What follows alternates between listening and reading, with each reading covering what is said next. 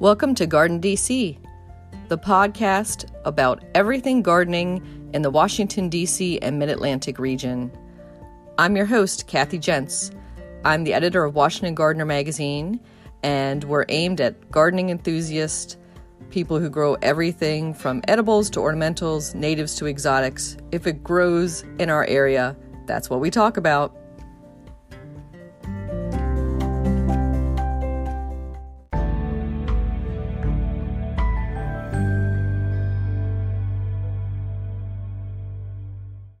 This episode of Garden DC, we're joined by Teri Speight. She is the visionary behind Cottage in the Court. She's a garden speaker, a garden writer, a blogger, and all around garden whisperer. Welcome, Teri. Hi, Kathy. How are you? Good. How about you? I'm good. I'm in a good place today. Good. I was going to expect you to answer hot because uh, the Garden DC podcast took a couple weeks break during the height of summer so we could catch up on some projects. And what we've been experiencing mostly is just that typical Washington DC July heat and humidity. How has it been for you? Oh, pretty much the same. I've, I've been inside a lot. Um, hmm but, you know, we expect this every year. It'll be like this until the end of August. So we just have to pick our moments to enjoy the garden. First, I want to talk a little bit about you, Teri. So, I like to ask Were you born with chlorophyll in your veins? Did you come out with a green thumb or two green thumbs? How did you start into gardening? Well, uh, first of all, I'm a native Washingtonian. Shout out to Riggs Park, Northeast DC.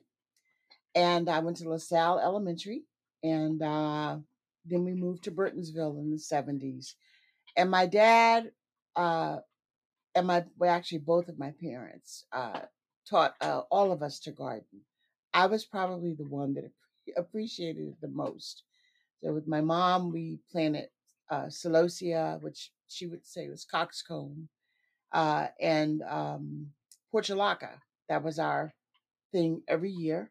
And my dad had planted my mom a rose garden. And so she taught us how to appreciate roses, cut roses. We always had uh, bouquets of flowers in the house. And then my dad would always allow me to sit and watch because I was a girl, uh, as he and my brother dug holes and gardened. And all I can remember is just sitting on the porch going, one day I'm gonna dig my own garden. And I and I have. Um, my career path, I have I'm a mom, uh, I'm a grandmother. Uh, when my girls were growing up, I was head gardener for the city of Fredericksburg. Um, I became a master gardener in Fredericksburg. Shout out to Central Rappahannock Master Gardeners. Um, and I've always just, you know, been in love with the earth. I collect rocks for no odd reason. One, uh, I wanted to be an archaeologist and a fashion designer in Paris. Go figure. But now I'm writing about gardening. I'm teaching people to garden. I'm advising people on appreciating their green space. Um, so did I come out with green hands? I think so because I just can't think of anything other that anyone would want to do in their life other than garden. Hmm. Well, it sounds like you had both nature and nurture in your background coming from a, a family of gardeners. hmm hmm My my dad was really um uh, we I grow a lot of hydrangeas because that was that was like our signature flower. It should be on my family crest.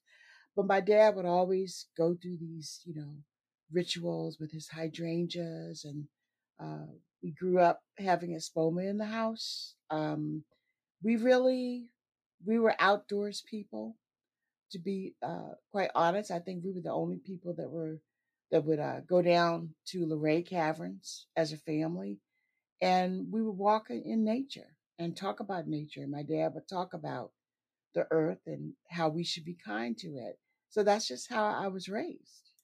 Hmm. And people who are grown up in the DC area or have traveled to our area and haven't gone to Luray, you need to go. So Yes. especially in the summer because it is so literally cool, like temperature hmm cool, right Yep. below the Earth's surface down there. Yep. But if you're at all claustrophobic, probably Well, not for you. well, Probably probably not. not so much. No. But but but you know, right here in DC, I remember we would leave church on Sundays and go to uh I think it was Eddie Long sandwich. We would get like this foot long sandwich. My dad would cut it up. And we would go right to Rock Creek Park. That was they were the best times. We always found a place right near the water and we just like had family time there. So we we literally grew up appreciating all the gifts that nature has. Hmm. That sounds a lot like my upbringing, where my parents would take us out to Catoctin Mountains, or, you know, we would drive to somewhere in the country every Saturday. And not that I was always a willing uh, participant, Teri. I have to admit that I was more with my nose in my book than uh, interested in the the natural surroundings that they took me to. But you hmm know, it it, it seeps in, right? It seeps Oh in. yeah. Oh yeah. Oh yeah.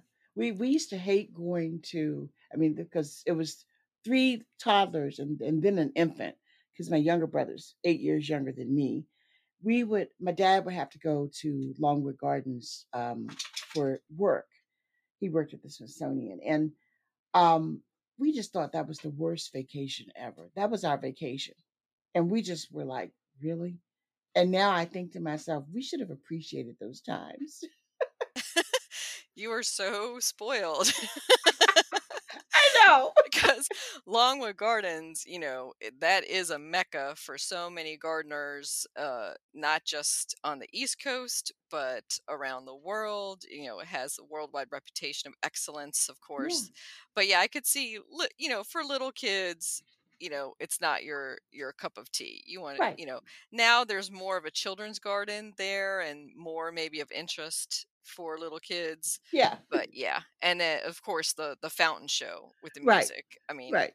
That's for everybody that's not Yeah. just for plant nerds but yeah i can see that you know some things we grow into some interests we get exposed to and come back to later in life so that does bring up your children and grandchildren are Yeah. they gardeners My my oldest daughter and my grandsons are they're beginning to garden. My uh she lives in an apartment, so she has her little veggie garden on her balcony. My youngest daughter lives in Adams Morgan and she has the bug. She is a gardener. Yeah. The other day was uh, cloudy and about to rain, and she sent me a text saying, I'm digging up that root I've been working on. I'm like, yes. Let the rain soften the soil and just go at it, go for it. And she did, but then she she couldn't finish it. But she did, you know, we are gardeners through and through. Um, it's in our blood. and so i imagine you're passing along a lot of plants from your garden to her garden Yes, she does a lot with produce, um, which when I lived in Fredericksburg, I was a founding farmer of the IT CSA. And I remember her really by my side. My oldest daughter has never been into bugs, but my youngest daughter, she would be by my side when we would pick the bugs off of the squash and put it in soapy water. She understood kelp. She understood, you know, using seaweed as a fertilizer. She got it you know, we used uh, non uh, print uh, newspaper from the Free Lance-Star when that was in business. So uh, Thea remembers all that kind of stuff. My oldest daughter was like, eh, it's just a little too buggy for me. The boys, uh, my oldest grandson used to really be into it. Uh, the youngest one definitely appreciates the harvest. hmm so he's more on the foodie side of things Yeah, he's more of a foodie. yeah The, the other oldest one is 17, so hmm he's in girldom right now. Yeah, I was gonna say he'll come back to it. He He'll will. he'll come back around. Yeah. So let's talk a little bit about, about your home garden currently. So you've dubbed it Cottage in the Court. Can you describe that court and what your garden is surrounded with, and then what you grow in your garden? Well, first of all, I have no turf. Uh, I have a garden. My front yard is a meadow, uh, mostly perennials. I did add annuals this year because I wanted year long color. But you know, um, they're there. Uh, there's zinnias and there's cosmos. The cosmos hasn't really kicked in yet. It's tall enough and it's in bud. But you know, a perennial meadow with a few annuals thrown in allows the eye moments to rest.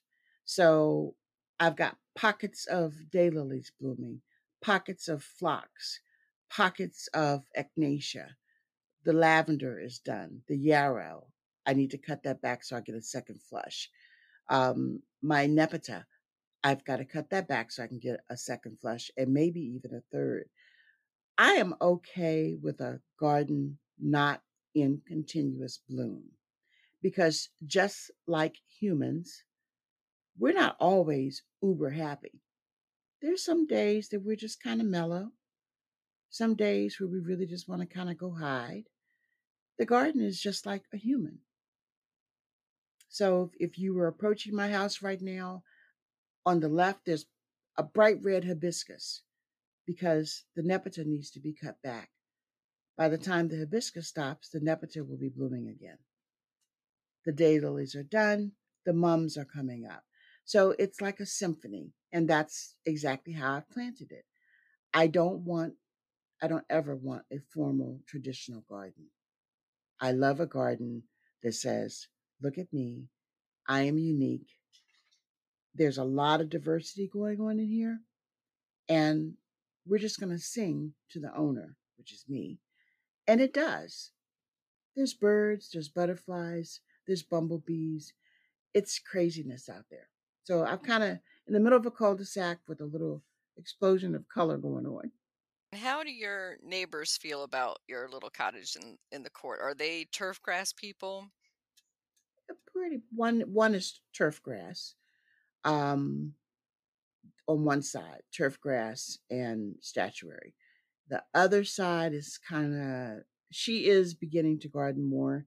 She does a lot of food gardening um, in her front under uh, screening and stuff. So, um, but you know, to each his own. And she is elderly, so she does have a lot of raised containers. Uh, I pretty much have my food in the back, and this year I uh, went back to my community garden and doing most of my food there uh, because I found out in the midst of our uh, unintentional pausing period, I had vegetables on my terrace. My terrace is where I go to sit, read, and relax. It's quiet back there. With the vegetables back there, I was always harvesting, I was always doing something. So I never really rested in my garden. So this year, I moved the, the produce out, and now I can sit on my terrace again and just breathe. That's a good point. That, yeah, you want to place seating in the garden where it will be most restful for your spirit and your eyes so you don't feel like you have to get up every five seconds and you're like oh that's a weed oh mm-hmm. you know that's that needs to be plucked um, so that's a, a great point mm-hmm. and i know you work full time mm-hmm. uh, in addition to everything else you're doing but I wanted to ask for our listeners who probably are working full time, a lot of them too, um, how you squeeze in gardening with all your writing, your consulting, and speaking and blogging. You know, Kathy, um, it's not easy. I will tell you that. But if you are passionate about something, you will find the time. And the way I do it uh, I plant closely. So, my front yard, honestly, the weeds are only along the edges. I weeded my garden for the year.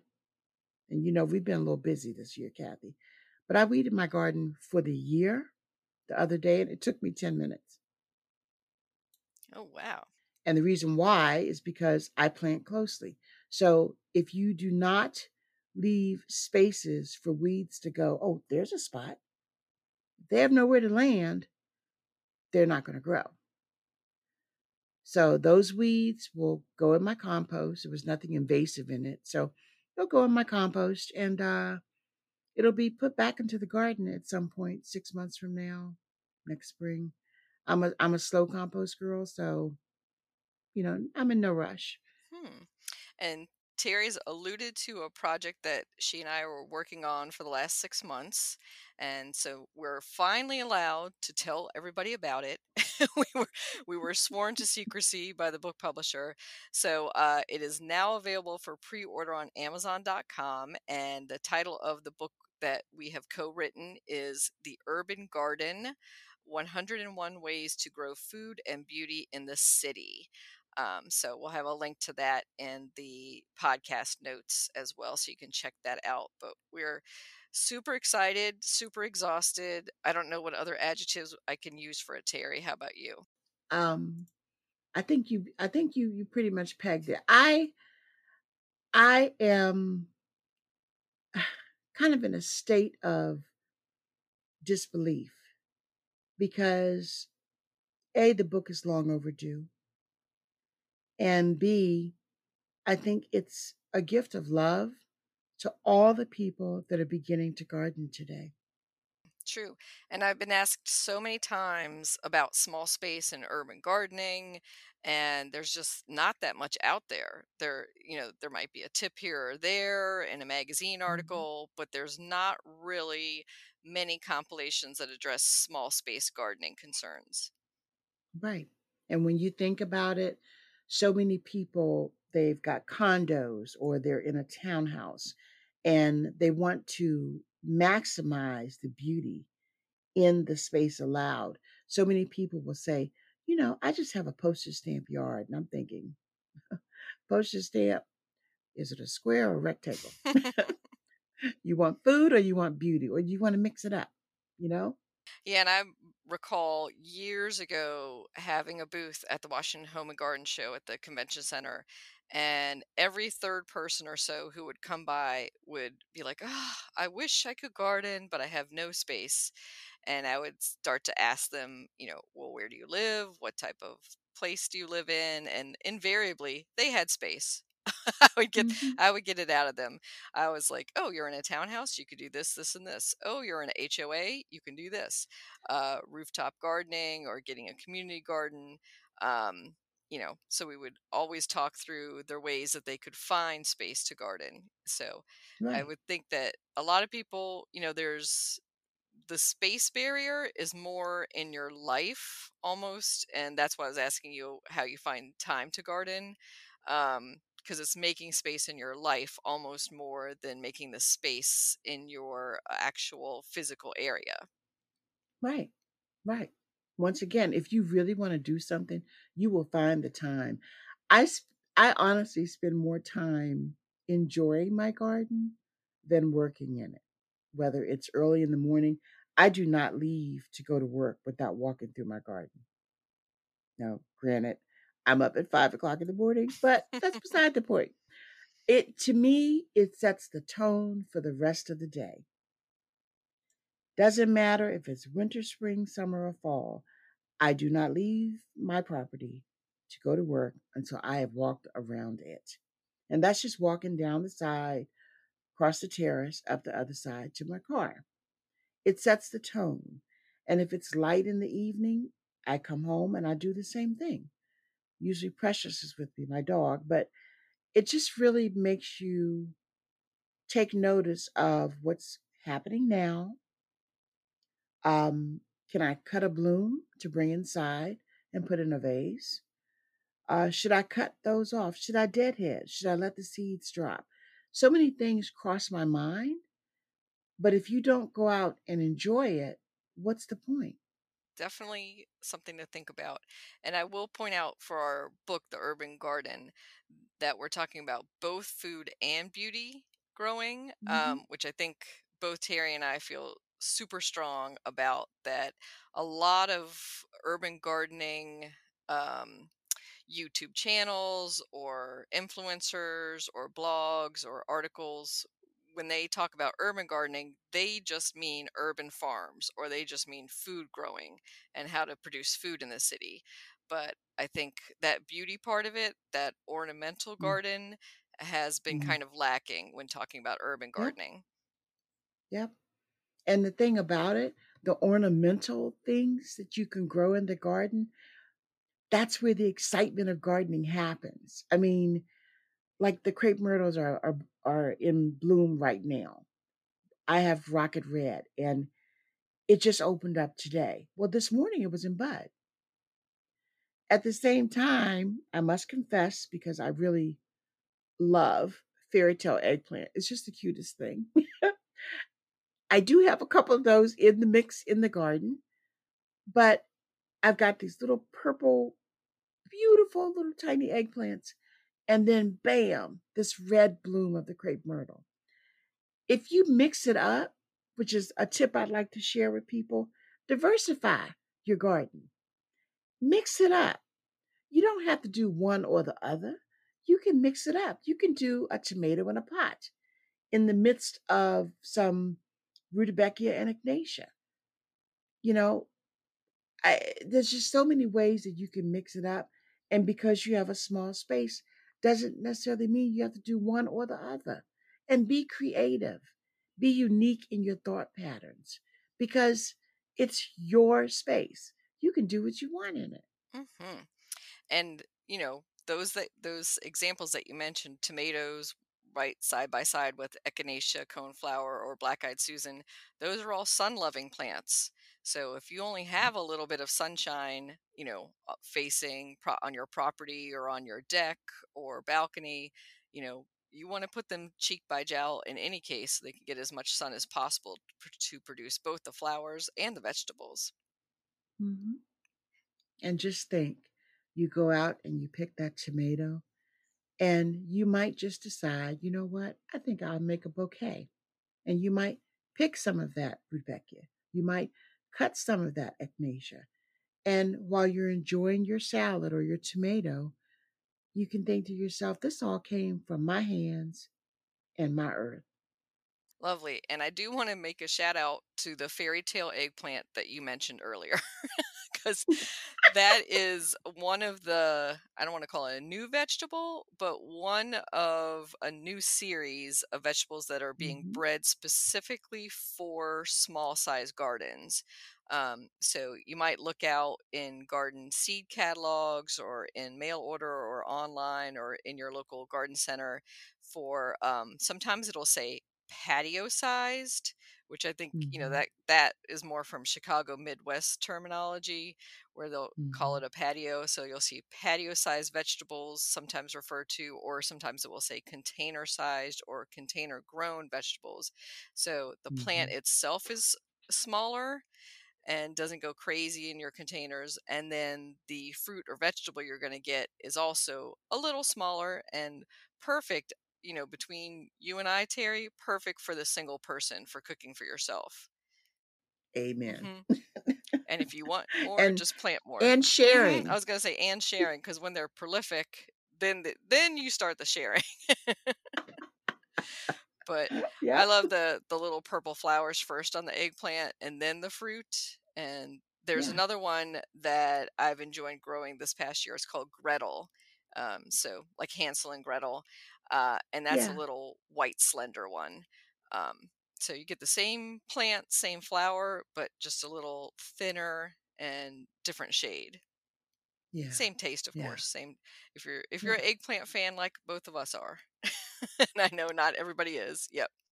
That's true. But the but the thing about it, what you have Gretel, which is long white and hangs down, and then you've got the fairy tale, which is purple, striped, usually it's variegated, and it maxes out in size about two inches. But think of that in the garden. What could you plant behind that that would make harvesting a pleasure in a small space? You're going to see most things up close and personal. So why not broaden that experience to mix and mingle? You know, I'm crazy that way, Kathy. Well, I think, yeah, there's the old school of gardening where you plant in rows and you keep things separated. It makes weeding a little easier. But that actually, even though that's called traditional farming or traditional gardening, to do it that way, to have, you know, lots of mulch around each plant, each plant is separated.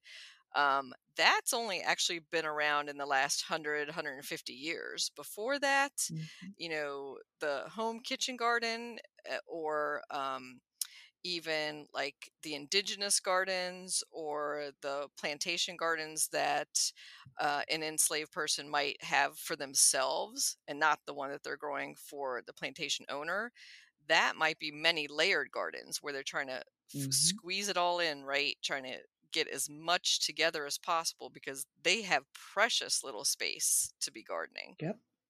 Yep. And a lot of times, people in the South, we would go and visit relatives in North and South Carolina. A lot of times, they might have a whole garden planted on the side of their house, mixed in with other plants because space was at a premium. And they would sweep that front yard. They might have the pigs on one side, but where they grew, the things that mattered, whether it was for beauty or for food, it was all right there together. And there was no mulch. yeah i mean that is almost i don't want to say the original small space gardening but that's Mhm. definitely one method of trying to be intensely gardening the little Mhm. resources and precious soil you have so i mean that's a luxury really to be able to mulch I- I- Isn't it the truth?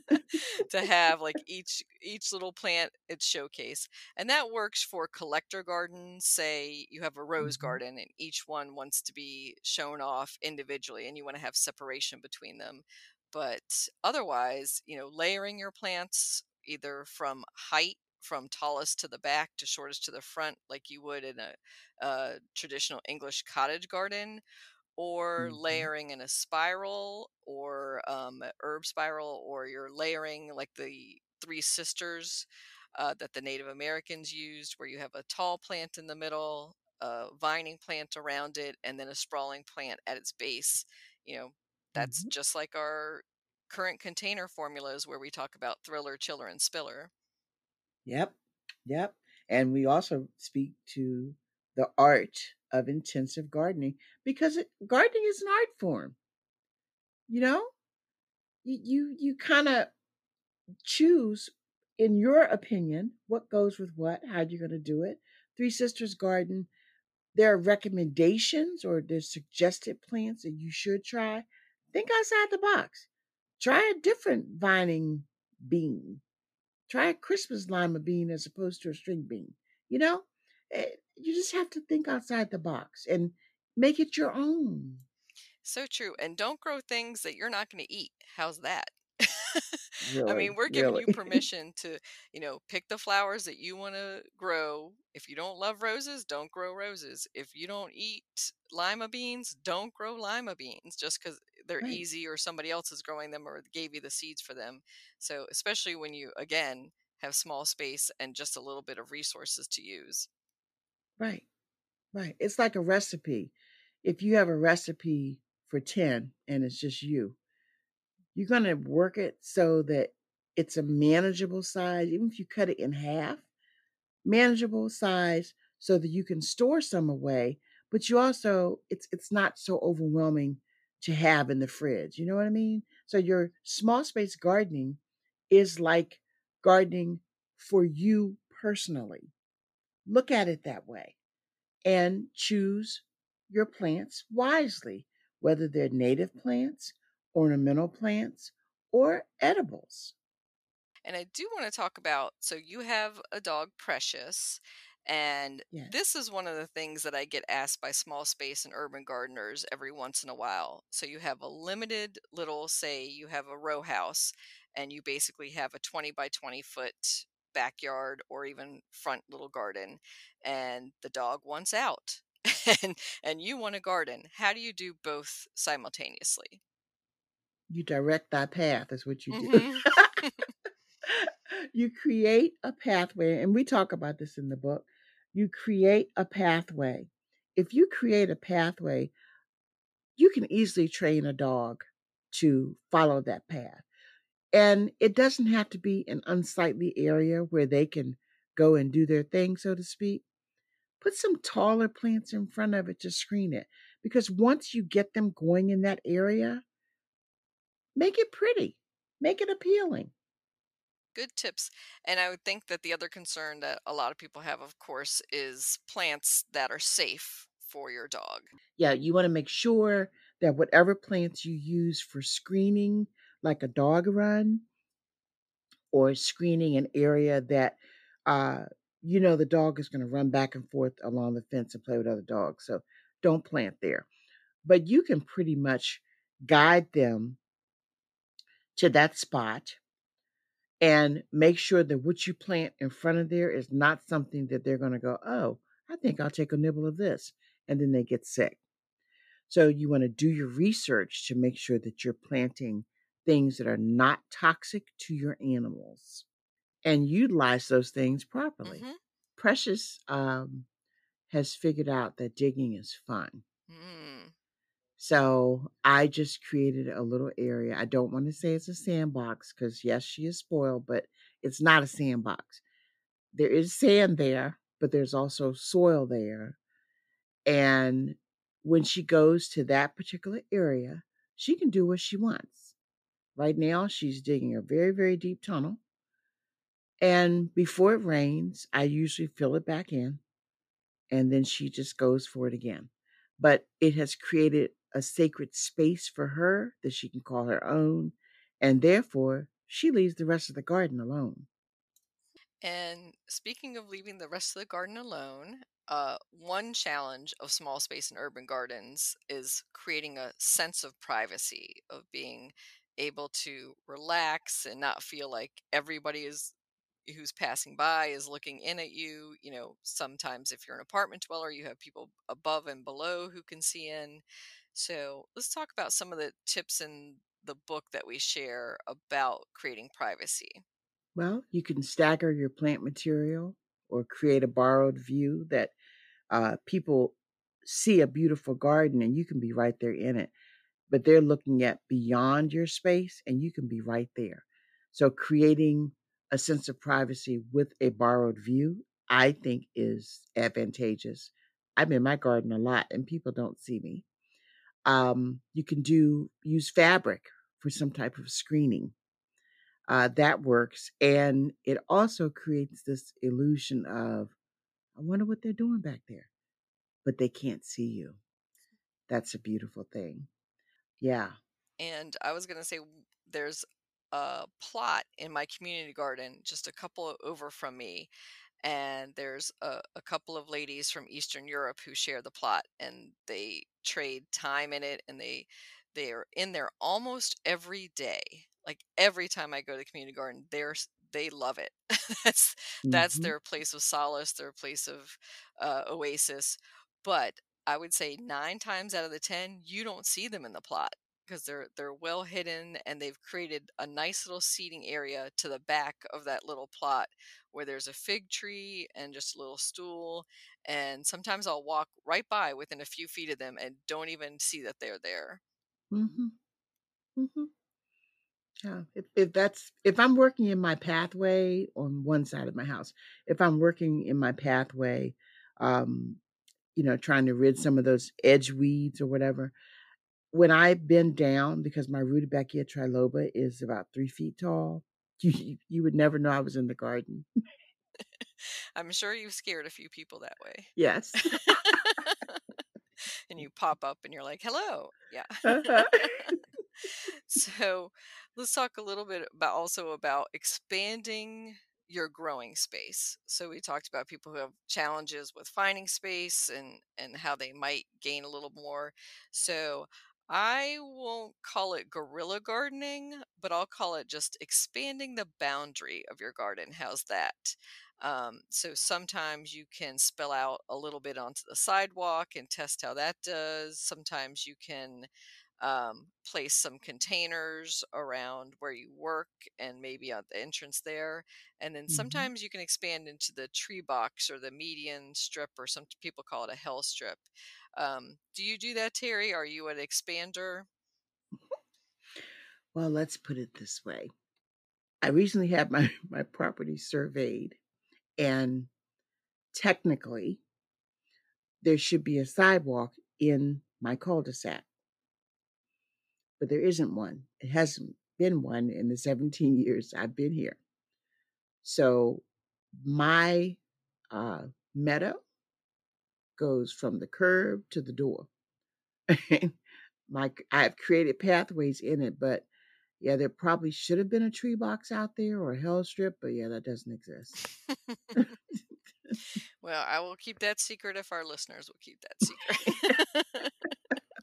Everybody else has grass, Mhm. and I watch them mow it religiously, and it's like, wow, that's so nice. But I'm just going to sit here and finish reading my book in the middle of my Rudbeckia triloba while you all cut your grass.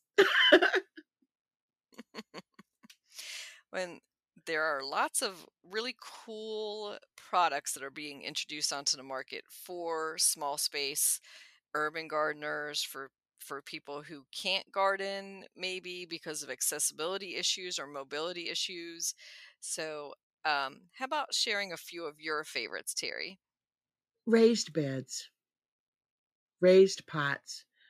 Use your window windowsills, window boxes. Grow up. You can stack pots or make a column of containers, I'll say.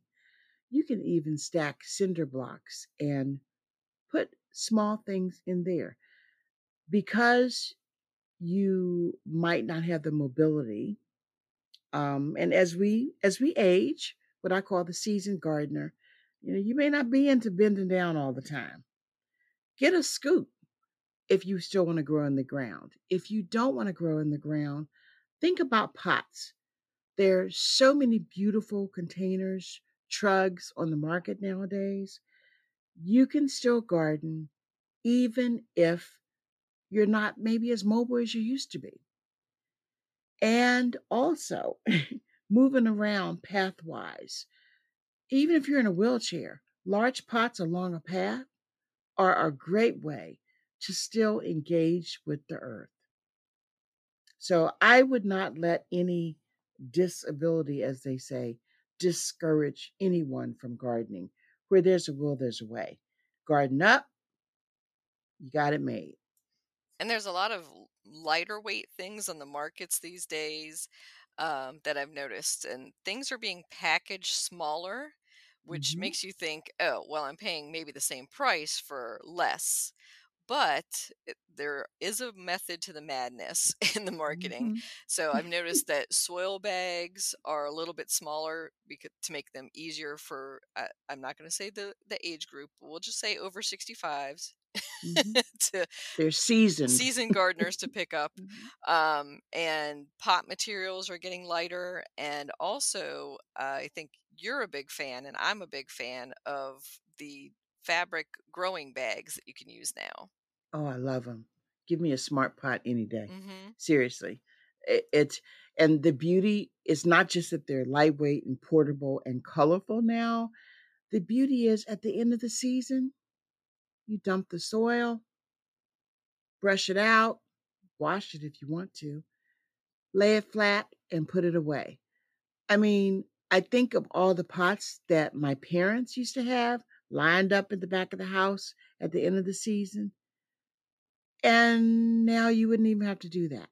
So true that I remember, you know, some of the old pots that have been collected and they just kind of sit empty or fill up with water throughout the wintertime.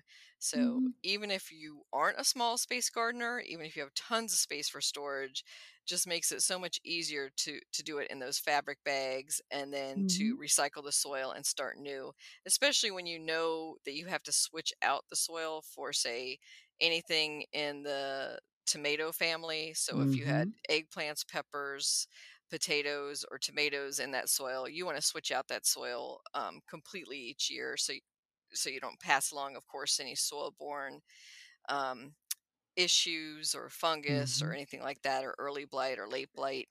But of course, you know, I'm not the most ambitious gardener for changing out every container. so, you know, I probably in a regular heavy container, you know, maybe a 24 inch diameter one, I'm going to maybe switch out a third at the most of the soil season to season when I'm planting it up, you know, fresh in the spring, unless Mhm. it was one of those vegetable categories. And I I uh, got rid of a lot of containers last year because I pretty much have switched over to smart pots. I kid you not. It's so much easier for me. Um, except for my bulbs. Now I do have most of my bulbs in specific uh, you know, standard pots. But everything else, my annuals that I have overflowing and all, they're in smart pots. It's just smarter. it's easier. And to me, the plants have turned out better. Do you think one of the advantages is that they get a little more oxygen around their root zone? Yeah, they get more because they basically will will self prune their own roots by being in these containers because of the air circulating around them. Um, but also, you know, the sun does shift throughout the season. With a smart pot, you know, if you put something in the wrong space or it got real hot and you moved it to a shady area, it's easy to move it back out. Very, very lightweight. It's to me, it's perfect for the young gardener. It's perfect for children. It's perfect for the busy on the go gardener that, oh, I forgot to move that pot. Well, that's easy to lift as opposed to, because most of them come with handles, as opposed to a generic pot that you have to physically move it. And then for our seasoned gardeners, it's just the way to go. Besides vegetables, you're planting flowers, shrubs. What do you else do you have in your fabric bag? Um, I've got roses in my fabric bags. Uh, I've got um I'm try try trialing uh three different plants and they're all stunning. I have one big uh, bag of heliotrope because I love heliotrope. Mhm. Um I've got all I keep a salad bag going because I can tuck the salad bag behind my hydrangeas because right now it's a little warm for them for the salad. But if you tuck it behind something, once again, a lightweight bag, tuck it in, boom. I'm still harvesting lettuce. And herbs too, of course. Yeah, my herbs I have in um I've got these two raised uh beds on either side of my terrace door and they have shade cloth and they have plastic because I use them for year round growing. So all of my herbs are in there so that they're accessible for me. So, but you can grow herbs in fabric pots, but mine are in that raised in the raised beds. I was going to ask about containers on wheels next when we were talking about mobility and and moving heavy things um, because I think a lot of people when they think about containers don't think about the fact that they are mobile whether they have wheels on them or not and like you said you can move them to more shade to protect your lettuces as the season heats up and of Mhm. course push them into more sun as the sun starts to drop at the angle in the sky over the season. Right, right. And if your pot does not have wheels, it's easy to make a little caddy and put them on wheels, especially your tropicals. Um, it just occurred to me, Kathy, I do have Brugmansia. I've got three of them in fabric bags. Why? Because I'm going to be bringing them in. hmm Easier to much, so much easier. In the past, I've had them in these beautiful, you know, ceramic decorative containers, and I would dread September when I kind of be shifting them closer to the terrace door. I don't have to worry about that now. Now, as they get bigger, I might have to rethink that. But right now, they're perfect.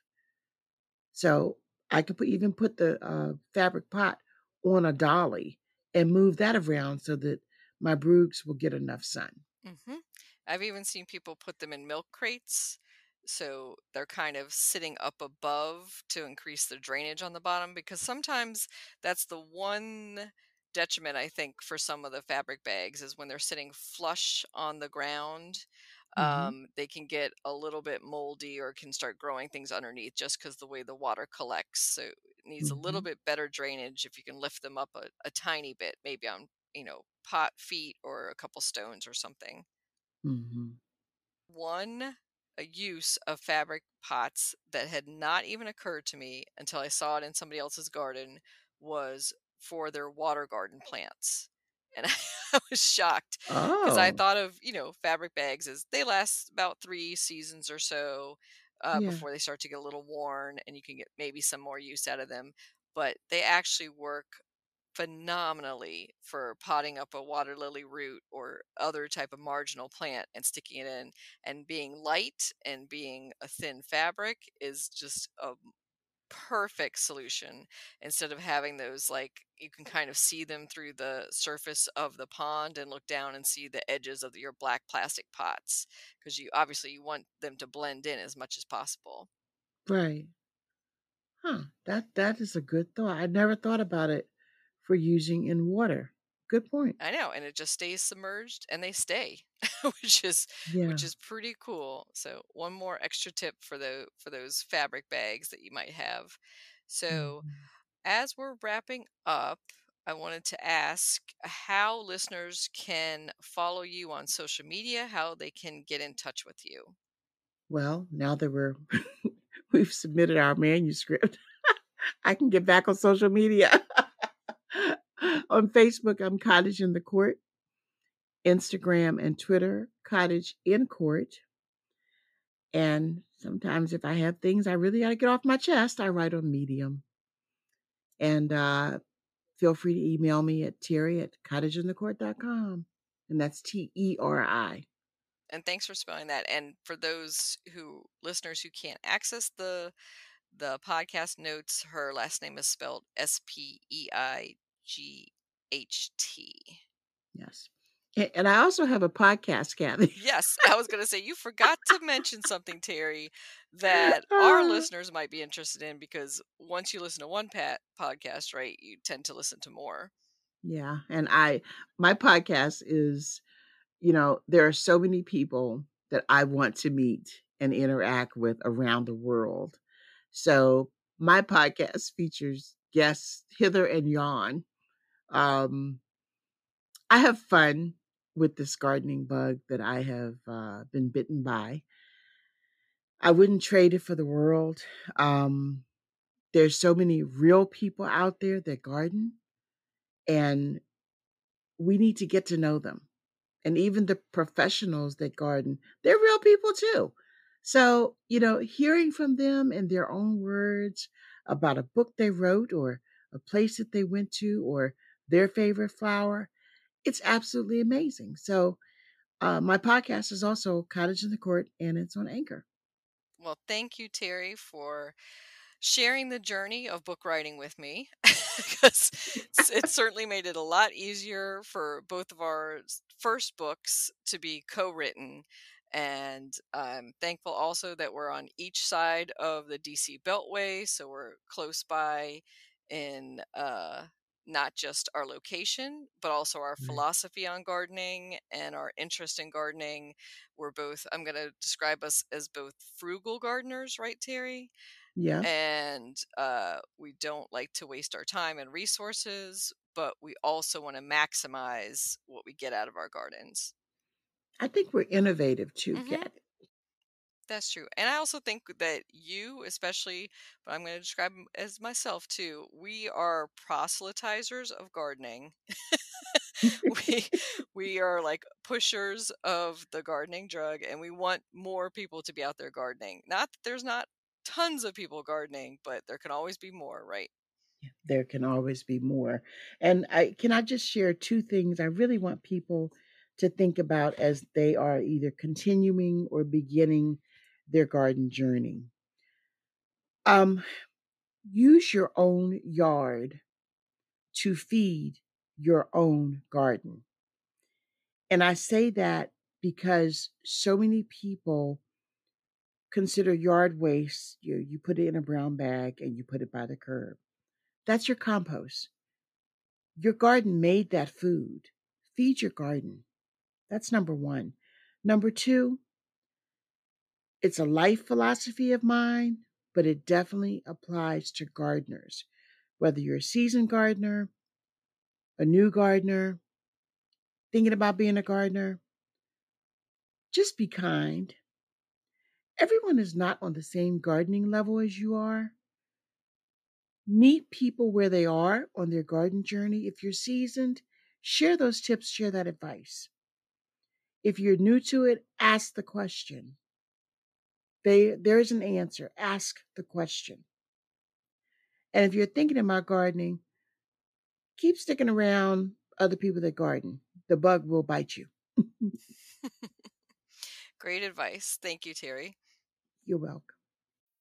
This episode is brought to you by Bumble. So, you want to find someone you're compatible with, specifically someone who's ready for a serious connection, totally open to having kids in the future, is a tall, rock climbing Libra, and loves rom coms with vegan pizzas on Tuesdays just as much as you do. Bumble knows that you know exactly what's right for you. So, whatever it is you're looking for, Bumble's features can help you find it.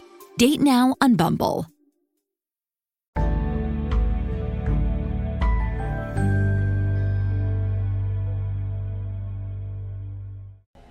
Lily plant profile. Lilies, Lilium species, are a perennial bulb that produce a dramatic flower on tall stems. There are many varieties of true lilies, from the Asiatic lily, the longiflorum lily, also known as Easter lilies, the oriental lily, and all kinds of crosses between these three types.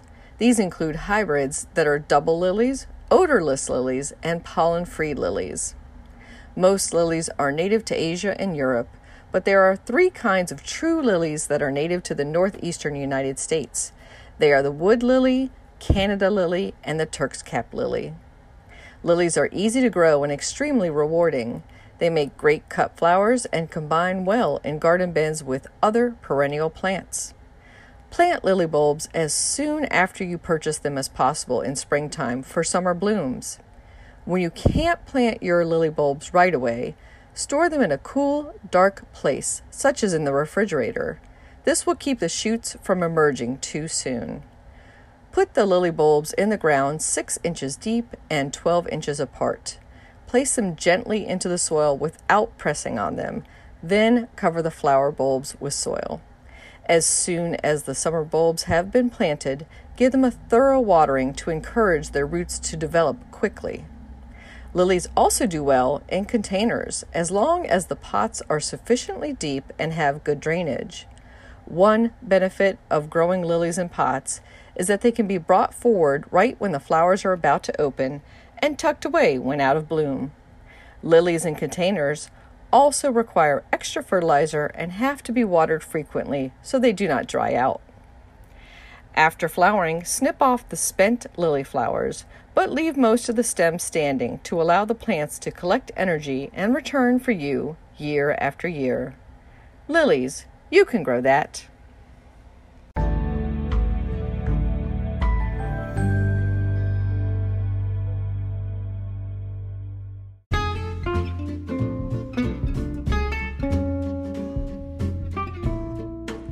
What's new in the garden this week? Well, here in my home garden, the floating pond plants, water lettuce and water hyacinth, have exploded into mini colonies, and now I'm thinning them out and sharing them with some of my friends who have their own water gardens.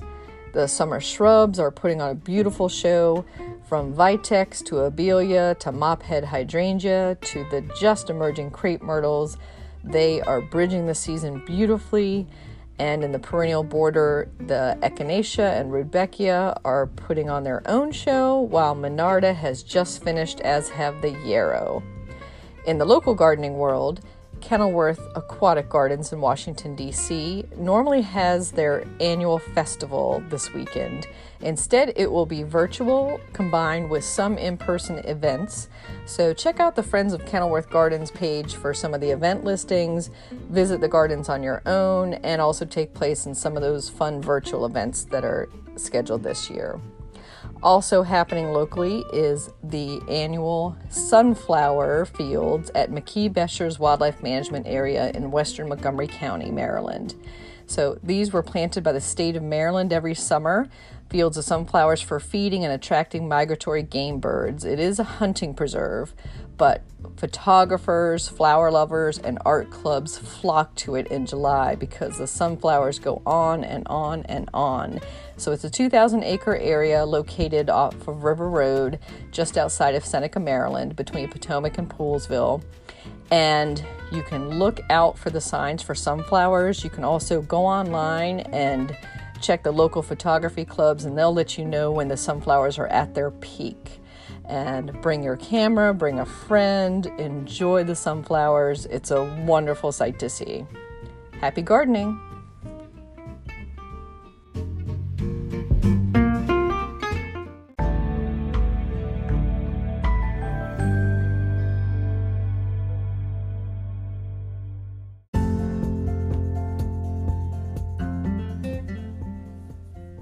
Thank you for listening to Garden DC.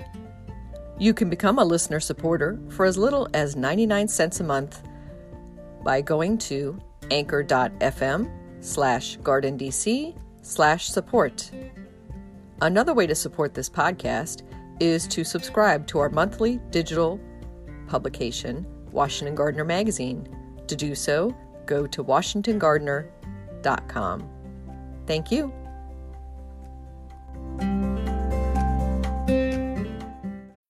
When you need mealtime inspiration, it's worth shopping Kroger, where you'll find over 30,000 mouthwatering choices that excite your inner foodie. And no matter what tasty choice you make, you'll enjoy our everyday low prices, plus extra ways to save, like digital coupons worth over $600 each week. You can also save up to $1 off per gallon at the pump with fuel points. More savings and more inspiring flavors make shopping Kroger worth it every time. Kroger, fresh for everyone. Fuel restrictions apply.